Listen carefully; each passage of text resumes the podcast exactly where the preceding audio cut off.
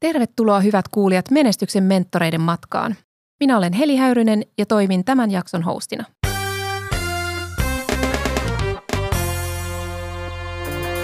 Tänään keskustellaan työntekijöiden hyvinvoinnista. Henkilöstö on yrityksen tärkein resurssi, kuulee usein sanottavan.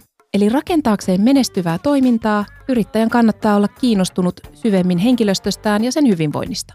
Mutta mitä suomalaisen henkilöstön hyvinvointiin kuuluu tällä hetkellä? Ja miten yrityksen tulisi toimia ylläpitääkseen ja kehittääkseen työntekijöiden hyvinvointia? Mihin kaikkeen työntekijöiden hyvinvointi vaikuttaakaan ja mikä merkitys yksittäisillä henkilöstön jäsenillä on koko henkilöstön hyvinvointiin? Näistä ja muista teemaan liittyvistä asioista on vieraanamme keskustelemassa Suomen Akatemiankin tutkimushankkeissa suomalaisten työhyvinvointia ja siihen vaikuttavia tekijöitä tutkinut kauppatieteen tohtori, valtakunnallisen tutkimus- ja kehitysyksikön KADESin johtaja, tutkija Charlotte Niemistö. Lämpimästi tervetuloa menestyksen mentoreihin, Charlotte. Kiitos kutsusta, Heli. Charlotte, sinä olet tutkinut muiden tutkimuksellisten kiinnostuksen kohteiden lisäksi jo yli vuosikymmenen suomalaista työelämää ja työhyvinvoinnin eri aspekteja. Ennen kuin mennään syvemmälle tähän aiheeseen, kerro vähän siitä, miten sinä kiinnostuit tästä aihealueesta ja päädyit tutkimaan sitä.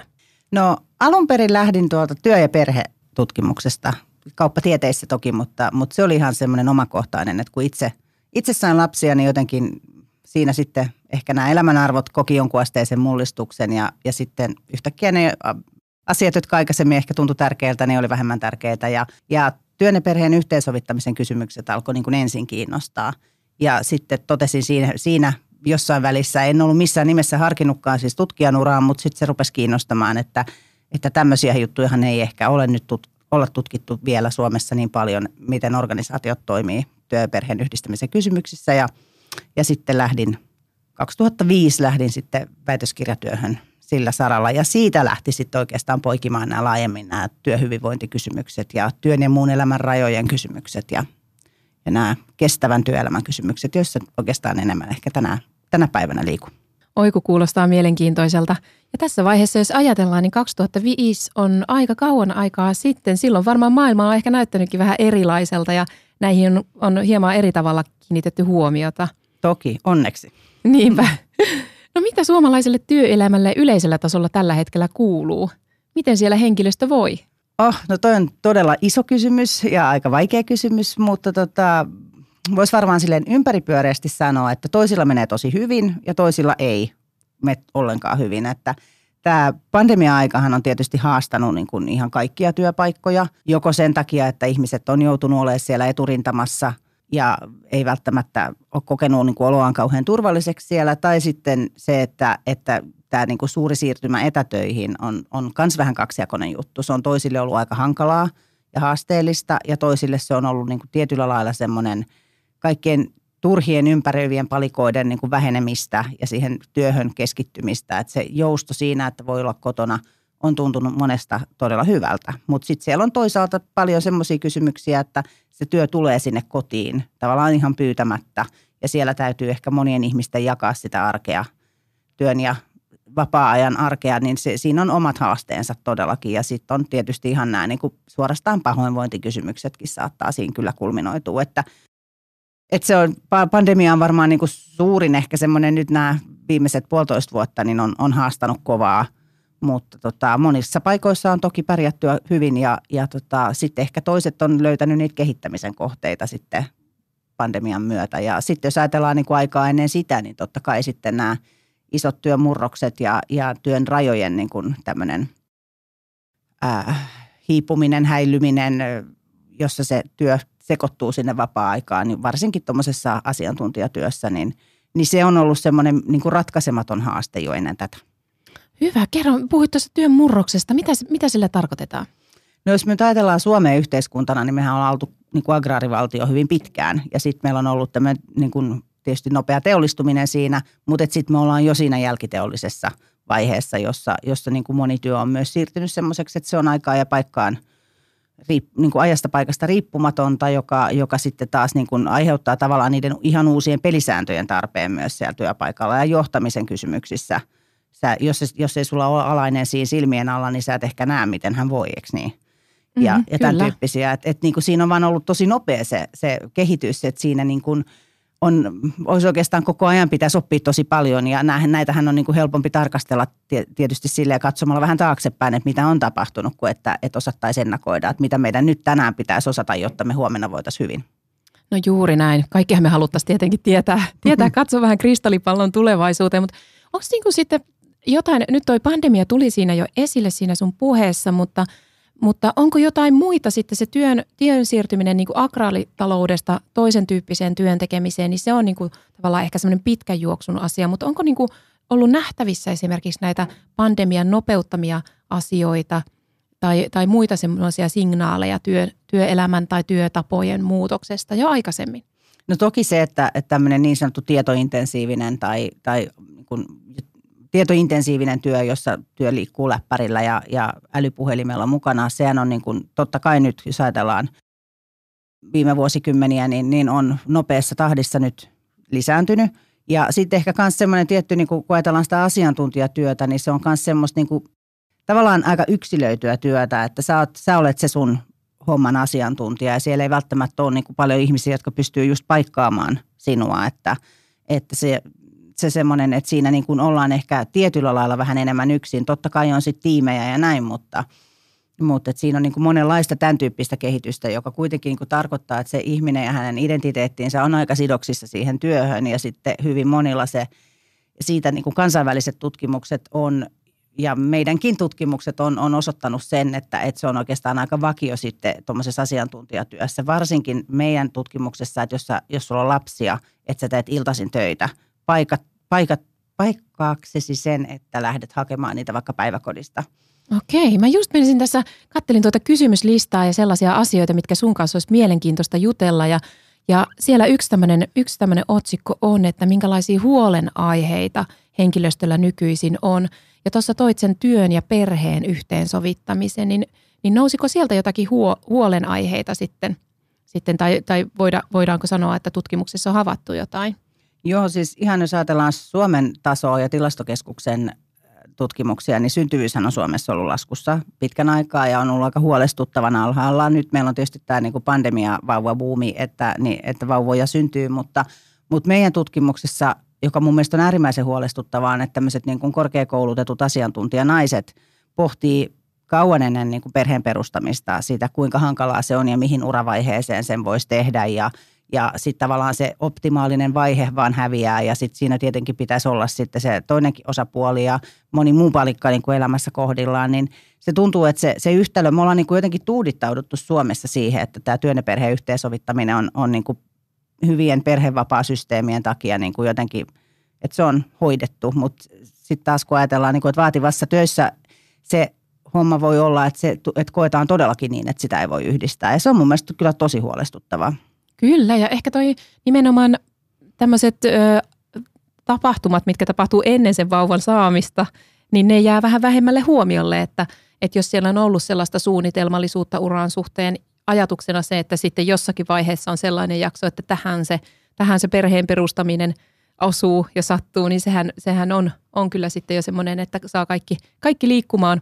Juuri ajatellulla tavalla niin voi olla aika harvinaislaatuistakin. Ehdottomasti. Ja me nähdään kyllä siis noista Väestöliiton tutkimuksista, että tämä toivottu lapsiluku ja nämä on vähempiä, kun siis toteutuma on vähempi kuin toive. Että tietysti siis nämä asiat vaikuttaa toisiinsa ja sitten jos niin kuin ensisynnyttäjien ikä nousee koko ajan, niin onhan se sitten vaikuttaahan se myös lapsimäärään ja hedelmällisyyteen ja näin edelleen. Nämähän ei ole niin kuin mun tutkimus. Ollenkaan sinänsä mun tutkimuskysymyksiä, mutta mua kiinnostaa siinä se, että miten se toimii sitten siellä työelämässä, että miten esimerkiksi työnantajat niin kun voi tulla vastaan siinä, että tämmöinen, koska mä tykkään niin kun ajatella sitä tämän sosiaalisen kestävyyden kautta, joka tarkoittaa sitä, että meillä pitää kuitenkin niin kun olla se kantokyky yhteiskunnassa, että meillä on ihmisiä, jotka niin kun riittävä porukka töissä ja riittävästi niin kun tulee uutta sukupolvea ja näin edelleen, niin on aika isoja ja vaikeita kysymyksiä. Siinä on kyllä niin kuin, se on työnantajillekin kuitenkin semmoinen asia, jota on hyvä miettiä. Kyllä, ehdottomasti. Meillä on kuulijajoukossa paljon yrittäjiä, joilla varmasti se yrittäjyys ja sen vaatima työ ja siihen tuleva sitoutuminen ja vastuu kulkee mukana, varsinkin yksin yrittäjien kohdalla, niin nämä kysymykset koskettavat aivan taatusti.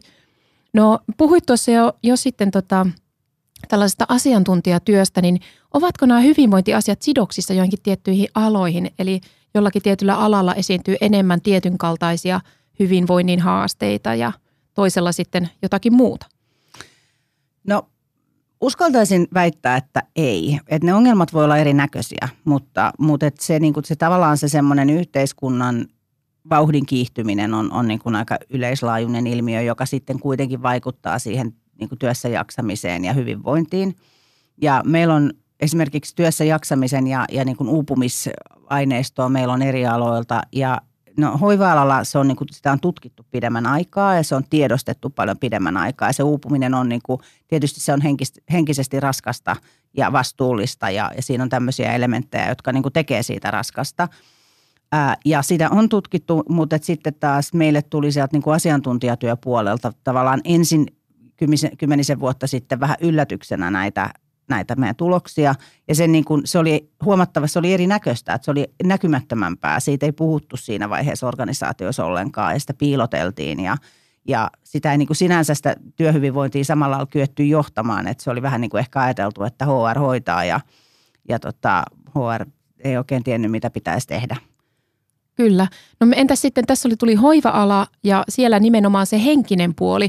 Onko sitten työhyvinvoinnissa tavallaan vähän niin kuin syrjäyttäneet ne sellaiset niin kuin fyysiset väsymiset että tai tuki- ja liikuntaelin eli haasteet, niin sitten tämän henkisen väsymyksen tavallaan korvanneet? Joo, siis ei varmaan täysin pystytä eliminoimaan niin kuin työtapaturmia ja tämmöisiä, mutta kyllähän siinä, jos ajatellaan niin kuin teollistumisen aikaa ja näin edelleen, niin ollaan tehty niin kuin valtavia harppauksia sen työturvallisuuden suhteen ja tämän niin kuin fyysisen ja sitten työ kevenee, kun työtä automatisoidaan ja näin edelleen. Et sitten ehkä ne jossain määrin on tullutkin yllätyksenä nämä niin kuin henkisen puolen asiat, että ne on jotenkin... Niin kuin se, että jos tapahtuu joku työtapaturma ja satutat vaikka kätesi töissä, niin se on niin kuin ollut enemmän okei puhua siitä kuin että uuvut työssä. Kyllä. Ihan totta. No hyvinvoinnista puhutaan niin kuin yleisesti aika paljon nykypäivänä ja netti on pullollaan ainakin kaikenlaisia opastuksia ja ohjeita ja vaikka minkälaista jumppaa ja meditaatioharjoitusta, mutta miten näet sitten niin kuin työnantajien suhtautumisen henkilöstön hyvinvointiin? Onko siinä tapahtunut viimeisten vuosikymmenten aikana muutoksia? No sanoisinko, että ihan viime vuosien aikana on tapahtunut muutoksia ehkä jonkun verran ja sitä ennen, niin kuin, että silloin kun me 10 vuotta sittenkin näitä alettiin tutkia tai niin kuin tavallaan törmättiin näihin aiheisiin, sanotaanko niin, se tuli vähän sitä kautta, niin silloin se oli enemmän niin, että siitä puhuttiin. Oli vähän semmoinen, ainakin tuollaisessa asiantuntijaorganisaatioissa semmoinen, niin kuin, että heikot väsyy ja vahvat, ne on ne, jotka niin kuin sitten, ne vahvat pärjää ja näin edelleen. Eli sitä heikkoutta ei sitten niin kuin haluttu näyttää ja ei haluttu olla tiimissä heikkolenkki, jolloin tehtiin niin kuin ehkä yötä päivää töitä sen takia, että pysyttäisiin mukana. Ja sitten tietysti mitä uupuneempi sä olet, niin sen vähemmän sä saat sitä niin kuin tulosta tehtyä, että sitten tulee vähän semmoinen itseään ruokkiva kierre, mutta sitten yritettiin niinku piilotella sitä uupumista ja siitä ei niinku haluttu organisaatiossa puhua. Et se on semmoinen juttu, joka on kyllä nyt, niinku, se on niinku tietyllä alalla Suomessa kyllä räjähtänyt silmille, että kyllä siitä niinku täytyy organisaatioissa tänä päivänä puhua vähän eri lailla, mutta on toki paljon niitä paikkoja, missä tämä ei ole kyllä vielä niinku ollenkaan silleen niin sanotusti ok puhua ja se on ehkä... Se on ehkä semmoinen, mitä pitää niin kuin edelleenkin kehittää ja siinä on ehkä just se, että se on hirveän tärkeää se, miten se johto suhtautuu asioihin ja minkälaista esimerkkiä he esimerkiksi itse näyttää sen työn ja muun elämän rajanvedon välillä ja lähetetäänkö sieltä sähköposteja keskellä yötä vai kunnioitetaanko toisten vapaa-aikaa ja lomaa ja viikonloppuja ja näin edelleen. Että tämän tyyppiset asiat on aika tärkeitä ja ehkä sitten jos niin kuin, no tämä on pitkäkin, voidaan varmaan jatkaa tästä jossain vaiheessa myöhemmin, mutta että se on niin kuin, se on muuttunut silleen, että sitä tiedostetaan ja varmaan jossain määrin niin kuin jotkut omat tuloksetkin niin kuin sanoisi sen, että johto itse tiedostaa sen, että hekin voivat uupua, joka vaikuttaa tosi paljon sit siihen, miten näitä asioita käsitellään, miten niitä nähdään. Aivan. No miten sitten Suomi vertautuu kansainvälisesti? Ollaanko me niin kuin jossakin tietyllä kohtaa janalla hyvinvoinnin, työhyvinvoinnin suhteen? No mä en oikeastaan osaa vastata tuohon kysymykseen. Suomessahan niin kuin aina sanotaan, että Suomessa on lyhyempi työaika kuin monissa muissa paikoissa ja näin, mutta sitten mulla on ehkä, jos mä ajattelen sitä, niin kuin vedän sitä rinnastaan sinne työperhetutkimukseen, niin meillä kuitenkin on ehkä vähän nähty, että julkinen puoli hoitaa ja sitten yritysten vastuu ei ole niinkään sitten. Esimerkiksi jos ajatellaan työn ja perheen yhteensovittamisen kysymyksiä, niin yritykset silloin mun väitöskirjaan piti itseään niin kuin perheystävällisenä, jos he noudatti lainsäädäntöä perhevapaiden osalta ja näin edelleen, mikä on tietysti, se on hassua, koska kyllähän se laki velvoittaa. Mutta vähän sama silleen noissa työhyvinvointikysymyksissä, että vähän niin kuin ehkä ajatellaan sitten, että jos se työaika on, jos et sä näe niitä ylitöitä, niin sit niitä ei varmaan ole. Et vähän ehkä ummistetaan silmiä semmoisille ongelmille kyllä. Niin jotenkin mä ajattelen, että vaikka meillä on ehkä virallisesti lyhyempi työaika kuin monissa muissa maissa, niin se mitä niin kuin todellisuudessa tapahtuu, niin on oma kysymyksensä ja sekin pitää niin kuin uskaltaa nostaa esille. Mutta kyllä mä luulen sitten toisaalta meillä on niin kuin kuitenkin, vaikka meidän hyvinvointiyhteiskunta ei ehkä nyt ihan parhaimmillaan ole ja aina pysty kaikkia palvelemaan, niin onhan se totta kai ihan erilainen perusta, että onhan täälläkin niin kuin yksilölle helpompi sairastua esimerkiksi kuin monissa muissa maissa. Mutta se ongelma on ehkä siinä, että täällä on hirveän paljon niin kuin tehty sitä, jätetty yksilön vastuulle sitä hyvinvointia ja omasta hyvinvoinnistaan. Niin kuin sanoit, että siellä on kaikkea jumppaohjetta ja meditointiohjetta, että on niin kuin jätetty yksilön vastuulle se omasta hyvinvoinnistaan huolehtiminen. Ja työhyvinvoinnista huolehtiminen on kuitenkin sen työnantajaorganisaationkin asia ja johtajan asia katsoa, että alaiset pysyy kunnossa. Että se on ihan jo niin kuin inhimillisen kestävyyden kannalta äärimmäisen tärkeää.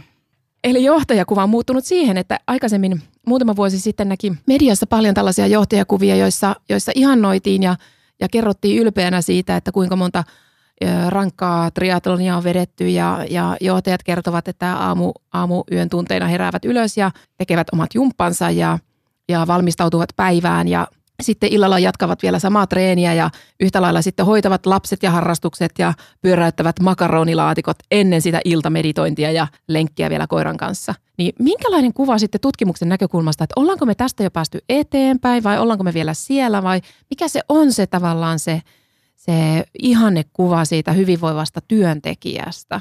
Joo, en usko, siis toi on hyvin kuvattu ja näitä tosiaan tunnistan nähneeni itsekin mediassa ja ihmettelen välillä, että mitäpä tuo tekee ihmisten hyvinvoinnille, kun niin kun esitetään sitä superjulkisivua ja joka paikkaan venytään. Siis urheilu on hyvästä, meditointi on varmasti hyvästä, on hienoa, jos ehtii lukea kirjoja ja mahtavaa, jos ulkoiluttaa koiraa ja tekee lasten kanssa läksyjä ja laittaa ruokaa, ihan mieletöntä, mutta kaikkihan me kuitenkin tiedetään ne ajalliset rajoitukset ja se, että miten niin kuin me tiedetään se, että se työ valuu hyvin herkästi iltaa viikonloppuihin ja se on johtajat on kuitenkin aika naimisissa sen työn kanssa ja se kuitenkin sitten taas niin kuin näkyy myös nuoremmissa työntekijöissä, jotka yrittää pärjätä ja olla niin kuin vastuun arvoisia ja näin edelleen, niin mä pidän sitä kuvaa kyllä semmoista niin kuin supersankarikuvaa aika vahingollisena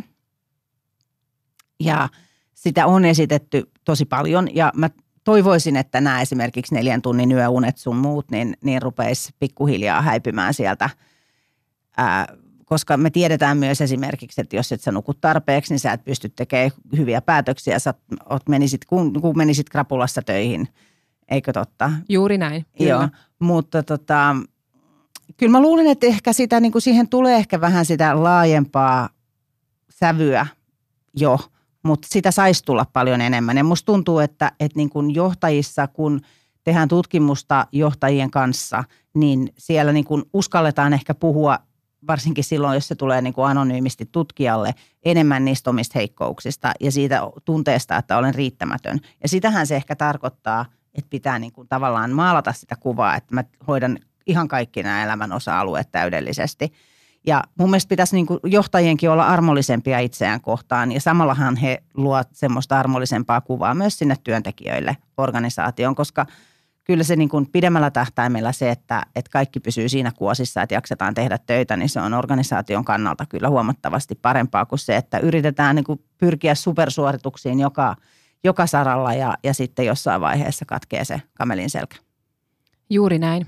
No entä sitten, jos tämän ajatuksen kääntäisi toisinpäin, niin miten teidän tutkimuksesta suhtautuu siihen, että kuinka paljon työnantajalla on tavallaan niin kuin mahdollisuuksia vaikuttaa siihen henkilöstön hyvinvointiin? Voiko työnantaja esimerkiksi puhaltaa pilliin ja sanoa, että nyt on muuten taukojumpan aika ja kaikki käytävälle tai kaikki kotisohvilta ylös tai muuta sellaista, että onko tällaista niin kuin, tai miten sitä koetaan henkilöstön parissa, että voiko työnantaja tavallaan puuttua siihen sellaiseen hyvinvoinnin rakentamiseen ja onko jotakin erityisiä keinoja, mitkä on koettu hyviksi tai toivottavaksikin?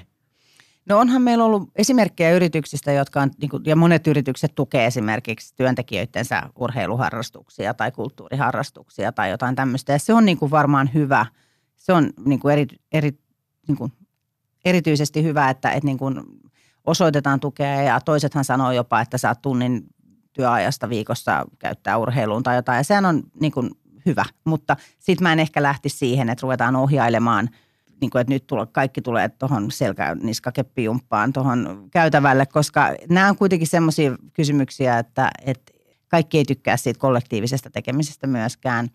Ja se tuki pitäisi ehkä olla enemmän sitten semmoista niin kuin siihen kannustavaa, että vehdetään pelipoikki, ei kokousteta hirveän myöhään, jos varsinkin ajatellaan taas semmoisia työpaikkoja, missä on perheellisiä ihmisiä, niin kunnioitetaan sitä, että kaikki pystyy, että 4 jälkeen lopetetaan kokoukset ja ihmiset saa lähteä hakemaan lapsiaan ja sovitaan pelisäännöt sitten sille, niin kuin, että ihmiset rakentaa tänä päivänä aika paljon niin kuin itse sitä työpäivää ja on just pandemian aikana niin kuin kokenut hyvänä sen, että he on pystynyt vaikka silloin kun lapset on ollut koulussa, niin he on pystynyt ottaa niitä vastaan, kun ne tulee koulusta ja laittaa vähän ruokaa ja sitten jatketaan illalla. Ja se on tavallaan se sovittu semmoinen, että mä luulen, että se tärkeä, mitä johtajat voi tehdä on, että kuunnellaan niitä työntekijöitä ja niiden työntekijöiden niin hankalalta kuin se kuulostaakin, niin yksilöllisiä tarpeita, koska elämäntilanteet vaihtelee.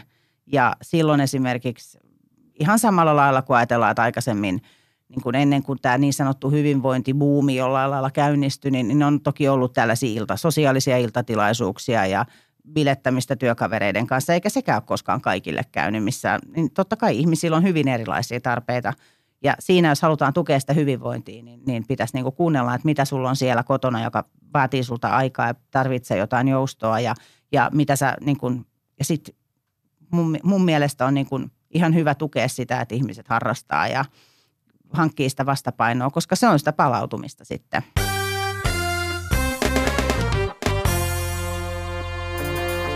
Tänään Menestyksen mentoreissa keskitytään henkilöstön hyvinvointiin ja mukanani studiossa on suomalaisten työhyvinvointia ja siihen vaikuttavia tekijöitä tutkinut kauppatieteen tohtori, Hankenin tutkimuksen ja kehittämisyksikön KADESin johtaja Charlotte Niemistö. Monet kuulijoistamme ovat PK-yritysten johtajia. Mukana on myös paljon sellaisia yrityksiä, joiden palveluita tuottavat asiantuntijat, eli henkilöstö koostuu pääsääntöisesti aivotyötä tekevistä henkilöistä. Millaisia asioita sinä, Charlotte, näet tutkimuksen tai sitten siinä ohessa tulleen käytännön kokemuksen näkökulmasta, että miten tämä aivotyötä tekevä henkilöstöryhmä, niin minkälaisia palautumisen malleja siellä on löydetty tai onko siellä ollut jotakin tiettyjä hyväksi koettuja rakenteita tai prosesseja tai minkälaista tukea esihenkilöstön suunnalta on tullut? Joo, tuossa on oikeastaan sekä että nyt tutkimusaineistoa että vähän omia kokemuksia omasta työorganisaatiosta. Et ihan semmoisia niinku käytännön vinkkejä mun mielestä on toiminut aika hyvin nyt, kun ollaan opittu pandemian aikaan, miten kannattaisi toimia. Et esimerkiksi meillä se suositus on, että 45 minuuttia kokouksia, että se, niinku jos ajatellaan, että joka tunti sun pahimmassa tapauksessa on uusi kokous siinä, niin sitten ehtii jalotella, hakea kahvia, käydä vessassa, mitä nyt tarvitseekaan tehdä siinä välissä. Ja se on mun mielestä aika hyvä, ihan konkreettinen semmoinen, että siinä myös ehkä työnantajan puolelta yritetään sanoa, että tehostetaan tätä, että kokoustetaan niistä asioista, mistä on pakko kokoustaa ja annetaan sitten myös niille työntekijöille aikaa tehdä sitä varsinaista työtä, mikä tapahtuu siellä kokouksen ulkopuolella. Hirveän paljonhan meillä kyllä on ollut sitä, että ihmiset itse saa huolehtia siitä hyvinvoinnistaan ja näin edelleen. Mutta just tämmöisten käytäntöjen kauttahan siihen niin kuin annetaan kuitenkin se ikkuna, että tässä on nyt mahdollisuus tehdä jotain hetki ennen kuin se seuraava kokous alkaa. Ja sitten noin muuten, niin mä luulen, että sekä nyt tuoreet tutkimustulokset että jo 10 vuotta vanhat tutkimustulokset osoittaa sen, että sillä niin kuin työyhteisöllä ja sillä niin kuin lähijohtajalla on ihan äärimmäisen suuri merkitys sille työhyvinvoinnille. Ja ne niin kuin, kun monissa paikoissa nykyään kuitenkin ne käytännöt muotoutuu sillä lailla, että ne vaikka menee, että käytännöt vaihtelee tiimeittäin, niin vähän edes, niin silloin siinä niin kuin voidaan tavallaan oppia, että mitkä, esimerkiksi nyt kannattaisi katsoa, että mitkä on ne tiimit, jotka voi hyvin, vaikka meillä on ollut aika haasteelliset olosuhteet, niin sitten niin kuin esimerkiksi ihan semmoisessa kokoustamistyylissä, että toisissa kokouksissa niin kuin meidän aineistossa niin vastaajat on puhunut siitä, että siellä niin kuin tavallaan on ok vähän tuulettaa välillä ja puhuu niistä asioista, jotka painaa mieltä. Ja toisissa taas sanotaan, että siellä niin kuin, että ei ole niinku mitään tavallaan ymmärrystä sille, että tämä aika on haastavaa. On niinku tosi vaan silleen, että nämä hommat pitää tehdä piste ja niinku ne ei oteta tavallaan huomioon ollenkaan niitä erilaisia tilanteita, missä ihmiset on. Ja mä luulen, että tästä niinku, kun me vielä kuitenkin nämä etätyösuosituksetkin niinku on edelleen jatkuu ja näin edelleen, niin on hirveän niinku tärkeä muistaa se työnantajan suunnalta, että se työ on tullut sen työntekijän kotiin ihan pyytämättä monessa tapauksessa, jolloin siinä niin kuin pitää ymmärtää sitä, että siellä on elämää siellä taustalla. Ja siellä on semmoisia tilanteita, että niin kuin olisi hyvä kuunnella esimerkiksi sitä, että mihin aikaan on kätevintä ottaa jotain tärkeitä kokouksia. Että pystytäänkö niitä järjestämään, että ne on silleen vaikka, että lapset on koulussa tai jos lapsia on tai jotain muuta tällaista. Ja sitten taas niin kuin toisaalta ajatella sitä, että ne, jotka asuu yksinään on pakotettu etätöihin tällä hetkellä tai tekevät ehkä etätöitä mielelläänkin, niin voi tarvita niin kuin toisenlaista tukea, kun sitten taas ne, jolle se arki voi olla kaaosta siellä kotona.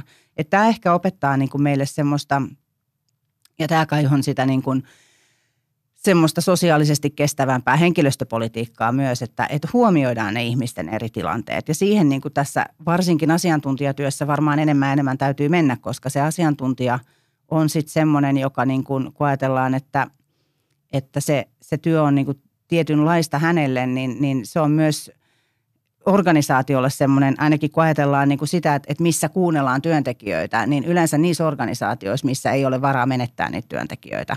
Se niin kun kuulostaa karulta, mutta tämä nyt on se tulos, mihin mä oon aikaisemmissa tutkimuksissa jo tullut, niin silloinhan se niin kun kannattaa yrittää räätälöidä vähän, koska se voi olla niin kuin maksaa sen vaivan, että ne asiantuntijat myös pysyy siellä organisaatiossa.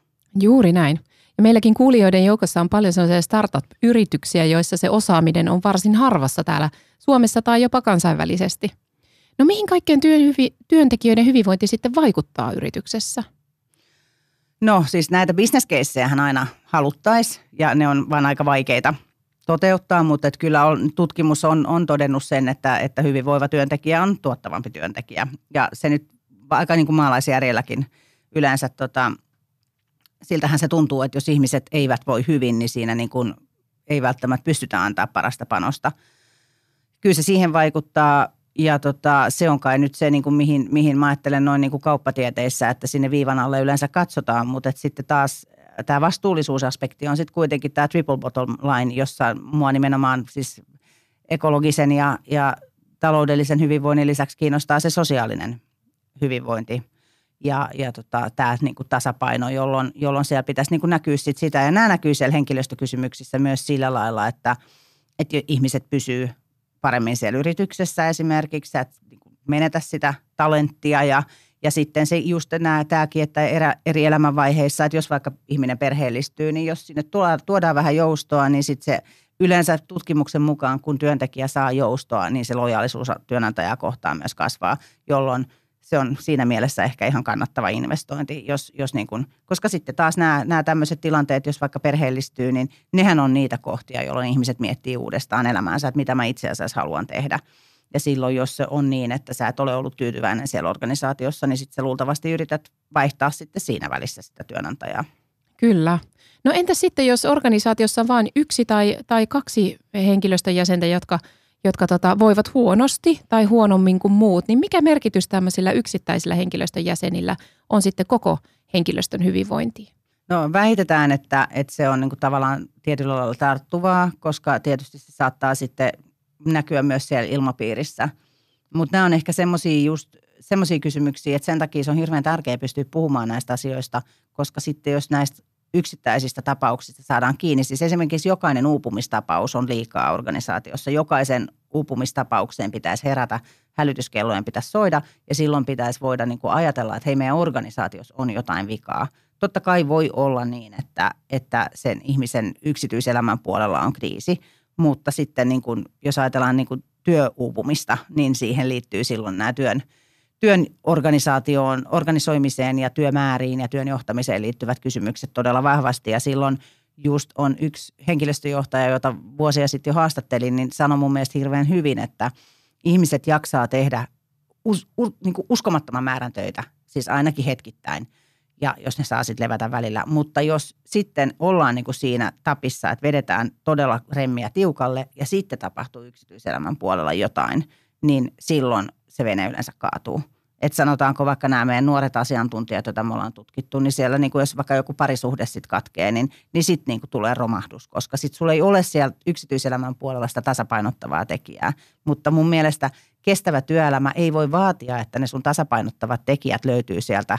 Että sinä itse fiksaat yksityiselämäsi sellaiseksi, että sulla on siellä semmoisia tekijöitä, jotka tasapainottaa esimerkiksi hyvä parisuhde. Siis sitä ei saa niin kuin tilaamalla mistään.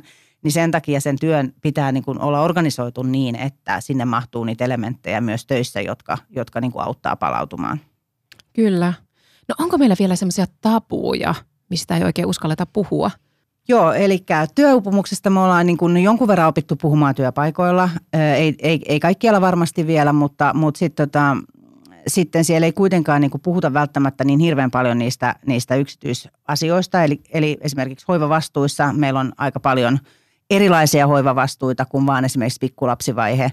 Meillä saattaa olla ikääntyvät vanhemmat tai meillä saattaa olla sairastunut puoliso tai jopa jotain muuta, joka ei missään vielä niin kuin säännöissäkään näy. Ja perheet on hyvin erilaisia, tarpeet on hyvin erilaisia, niin siitä pitäisi puhua paljon enemmän työpaikoilla. Kuulostaa todella hyvältä. Tämä vaikuttaa moneen työurien merkityksellisyyteen ja siihen, että kuka mitenkin asiantuntijana esimerkiksi tuntee sen tehtävänsä. Ja totta kai silloin, kun sä teet työtä, niin sun pitää itse saada siihen tavallaan merkitys siihen työhön ja sen pitää olla tasapainossa sen kaiken muun elämän kanssa, mitä siellä ikinä sitten tapahtuukaan. Että me ei vaan voida niin kuin ajaa sitä junaa samalla tahdilla jokainen samanlaisilla vaihteilla eteenpäin, että me tarvitaan joustoa siihen, että ollaan jokaisen tahdilla. Vähän sitä samaa, mitä puhuit siitä yksilöllistämisestä jo aikaisemmin. Niin, just näin. Ja just se, että eri vaiheissa. Että niin kun, se ei myöskään niin kun tarkoita sitä, että meitä pitäisi jakaa jotenkin niin kun A- ja B-joukkueisiin, vaan meillä on kaikilla erilaisia. Toiset elämänvaiheet voi olla haastavampia, jolloin me tarvitaan enemmän sitä joustoa siihen. Kyllä. Ja niin kun työnantajan vastaan tulemista. Ja yleensä se kyllä tarkoittaa sitä, että siinä niin kun se työntekijä, jota tullaan vastaan, niin tulee sitten taas vastaan sitä työnantajaa siinä vaiheessa, kun on oma tilanne sitten semmoinen, että on enemmän paukkuja taas työlle. Kyllä, juuri näin. Monesti niin kuin itsekin olen törmännyt sellaisiin keskusteluihin, joissa puhutaan siitä, että ei ole niin kuin aikaa tavallaan tai tuntee niin kuin jäävänsä vähän niin kuin joka puolelle velkaa, että työurat on pitkiä. Sitten jos on saanut omat vanhemmat on saanut lapsia nuorena, niin sitten ne voi olla ne hoivattavat ihmiset siinä lähellä ja sitten saattaa olla itse jo iso vanhempi, että on niin kuin monenlaista rooliakin elämässä, joka sitten tavallaan tekee sitä, että tarpeita ja ihmiset haluaisivat sinun voimavarasi käyttöön niin kuin vähän joka sektorilla ja sitten tuntuu, että ehkä jää velkaa ja huonoa omaa tuntoa, että töissä ei pysty tekemään aina niitä ylitöitä, mitä tarvitaan ja sitten toisaalta taas siellä hoivapuolella oman kodin ja perheen piirissä niin tuntuu, että ei pysty antamaan tarpeeksi, että kyllä. Nämä on varmasti asioita, mistä pitää vielä paljon keskustella. Joo, ja noi pitäisi toisaalta nähdä niin kuin sitten taas palauttavina tekijöinä. Että mikä on niin kuin se rakastavien ihmisten verkosto siinä ympärillä on semmoinen luksus, mitä ei kuitenkaan kaikilla ole ja kaikille sen soisi, koska sehän tuo voimaa. Tai sitten se ei sen tarvitse olla ihmisen, voi olla eläin tai se voi olla muita tekijöitä, mutta että joka tapauksessa, että se mikä tavallaan kilpailee työn kanssa siitä ajasta ja energiasta on kuitenkin palauttava tekijä useinkin. Ihana kuulla se näin. näin tutkijankin näkökulmasta, että se antaa ihan erilaisen sykkeen ja muun tälle lapsiperhearjelle ja kaikista muista asioista huolehtimiselle. Sinä, Charlotte, edustat oman työsi johdosta aivotyöntekijöitä ja minusta niin kuin jotenkin vaikuttaa, että sulla on kaikki balanssissa oman elämän työn kannalta ja sillä lailla tosi hienosti, niin kerro meille nyt vähän, että kun sulla on toi tutkimuskokemus, niin sä tiedät, että miten sitä työtä voi sitten niin kuin rakentaa sillä lailla kestävästi, niin onko sulla jotakin vinkkejä siihen hyvinvointiin ja jaksamiseen ja miten sä pidät huolta siitä, että sä saat palauduttua ja sulla on sitten taas uutta työpäivää varten kaikki aivokapasiteetti käytössä, mitä siinä tarvitaan? No, toi on tietysti aika isosti sanottu ja ei todellakaan ole balanssissa, mutta se on itse kullekin sitä balanssin hakua. Ja jos puolisoltani kysyisit, niin hän sanoisi, että suutarilapset on yleensä ilman kenkiä tuolla liikenteessä. Ja näin se varmaan onkin osittain ja todellakin niin kuin oppimista se on meille kaikille. Ja se ongelma mun mielestä siinä on se, että me ei kaikki voida kulkea sitä tietää, että me opitaan ja hakataan päätä seinään ja opetellaan kestävämpiä tapoja. Sen takia haluan tuoda sen sinne niin kuin työelämän rakenteisiin ja organisaatioiden rakenteisiin ja johtamiseen. Ja mä löysin semmoisen hyvän tavan jo silloin väitöskirja-aikana. Silloin meille tuli ensimmäinen koiranpentu intensiivisimpään väitöskirjan kirjoittamisen aikaan ja kollegat sanoi kyllä, että sä oot aivan hullu, mutta se oli kyllä se, joka piti mut varmaan järjissään. Toki se, että oli niin kuin se luksus, että on perhe siinä ympärillä, niin pitäähän se jalat maassa, että on pakko tehdä muutakin, mutta kyllä se koira tuli niin kuin todella hyvää väliin ja ensimmäisestä koirasta aika jätti sitten vuosi sitten vähän reilu, niin nyt meillä asuu sitten uusi pieni pentu, jonka kanssa arkea opetellaan ja se on ihan tehokasta, koska se pakottaa sitten välillä katkaisemaan vaan ne työjutut ja lähtemään ulos esimerkiksi. Tai sitten kun se toinen jäystää siinä kantapäätä, niin tulee mieleen, että muutakin elämää on kuin se työ. Aivan ihana. Kyllä me varmasti kaikki saadaan tämmöisiltä tassuterapeuteilta niin ihan eri tavalla voimaa ja varmasti palauttaa. Ja kuten sanoit, niin huomio kiinnittyy toisenlaisiin asioihin. Hyvä. Tänään olemme Menestyksen mentoreissa keskustelleet vieraamme Hankkenin tutkimusryhmän johtajan Charlotte Niemistön kanssa työhyvinvoinnista. Esille on noussut paljon mielenkiintoisia asioita ja vinkkejä. Haluaisin vielä lopuksi, Charlotte, kuulla sinulta mielipiteen yhteen kysymykseen. Mitä uutta tai merkityksellistä uskot tulevaisuuden tuovan työhyvinvoinnin ja jaksamisen ylläpitämiseen? No jotenkin.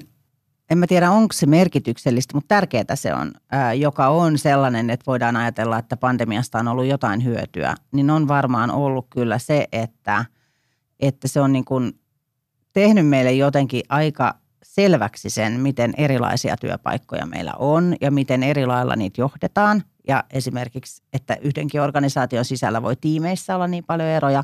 Että ei niin kuin tavallaan yritetäkään yhden mallin mukaan mennä, vaan niin kuin yritetään ajatella vähän laajemmin ja tuodaan hyviä käytäntöjä, mutta opitaan myös niin kuin tutkimaan oman organisaation sisällä sitä, että mikä toimii ja mitkä on ne tekijät ja miten esimerkiksi lähijohtaminen toimii. Et monasti meillä kuitenkin on ehkä ollut se, että ei ole välttämättä ajateltu, että lähijohtajat tarvitsisi jotain erityistä koulutusta tai perehdyttämistä siihen, miten vaikka näihin jaksamisen asioihin tai työn ja muun elämän rajojen johtamiseen tulisi suhtautua, vaan se on ollut niin paljon siellä yksilön vastuulla. Niin mä luulen, että näissä on kyllä niin kuin ehkä nyt se iso, tässä on ainakin se 1000 taalan paikka tehdä niitä merkityksellisiä asioita nyt jatkossa. Kiitos paljon omasta ja Greenstepin puolesta ajastasi ja mielenkiintoisista näkökulmista, jotka toit meidän kaikkien ulottuville vierailun aikana. Oikein hyvää syksyä ja menestystä tutkimushankkeisiin, Charlotte. Kiitos kutsusta ja kiitos mahdollisuudesta. Hei.